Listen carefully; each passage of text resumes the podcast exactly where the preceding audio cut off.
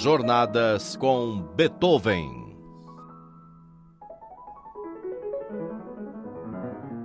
Oi, eu sou Vitor Ramírez e o convido para uma escuta musical. Um bailarino surdo.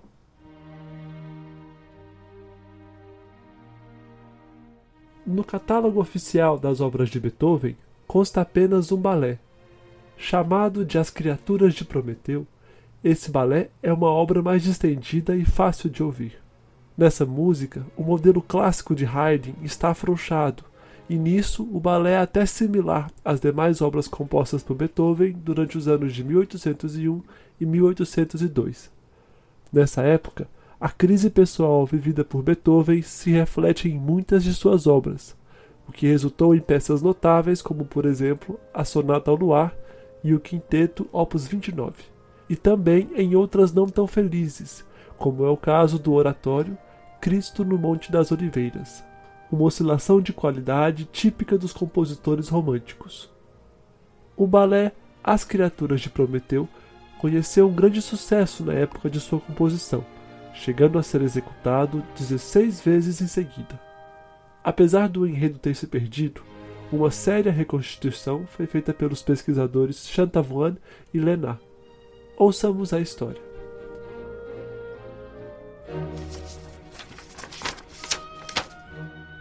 Prometeu é perseguido pela cólera celeste por ter roubado o fogo de Zeus. Para esconder a flama divina, ele anima duas estátuas de argila criadas por ele. Acontece que essas estátuas nascem ignorantes, e por isso elas são enviadas a Apolo para terem sua sensibilidade desenvolvida por meio da música. Em seu aprendizado, as estátuas se humanizam, e assim se descobrem homem e mulher. De imediato os deuses condenam Prometeu porque ao transformar as estátuas em seres humanos, ele as destinou à morte. No entanto, as estátuas perdoam Prometeu porque elas agora são capazes de amar. O perdão das estátuas aplaca a fúria divina, e assim todos se juntam em uma grande festa dedicada ao amor e aos deuses. Essa humanização das estátuas reflete muito da vontade iluminista de civilizar e humanizar o mundo, o que talvez explique seu forte apelo junto ao público da época. O balé também tem dois caprichos de Beethoven. Um deles é o tema da tempestade, usado na Sinfonia Pastoral anos depois, que é tocado na introdução do balé para representar a perseguição de Prometeu pela fúria celeste.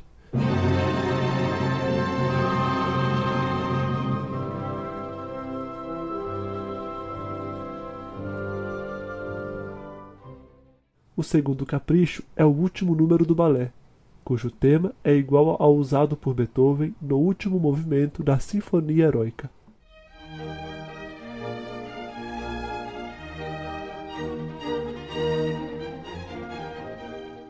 Nessas duas músicas, o tema é variado a fim de representar uma grande consagração. No balé, é a homenagem aos deuses e ao amor entre as estátuas. Já na Sinfonia Heroica, é a vitória da Revolução Francesa. Vamos ouvir a introdução e o primeiro ato do balé As Criaturas de Prometeu, opus 43.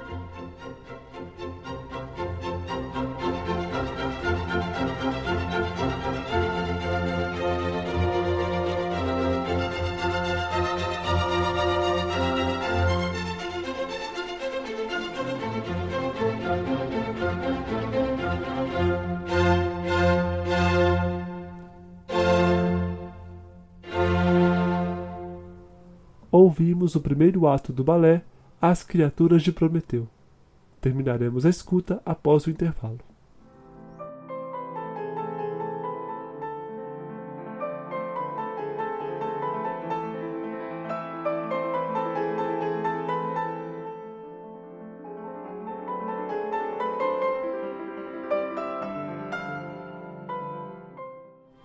Ouvimos a introdução e o primeiro ato do balé na primeira parte do programa.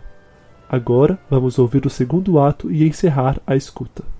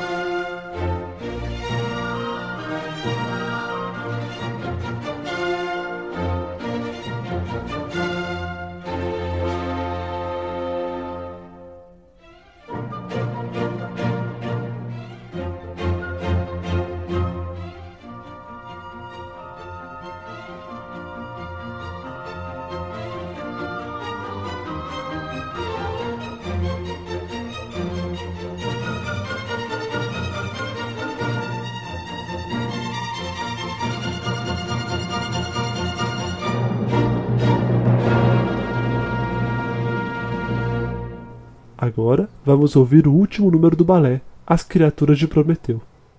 Vale atentar que o tema dessa música é o mesmo do final da Sinfonia Heróica e que ambas fazem variações a partir dele. Vamos ouvir.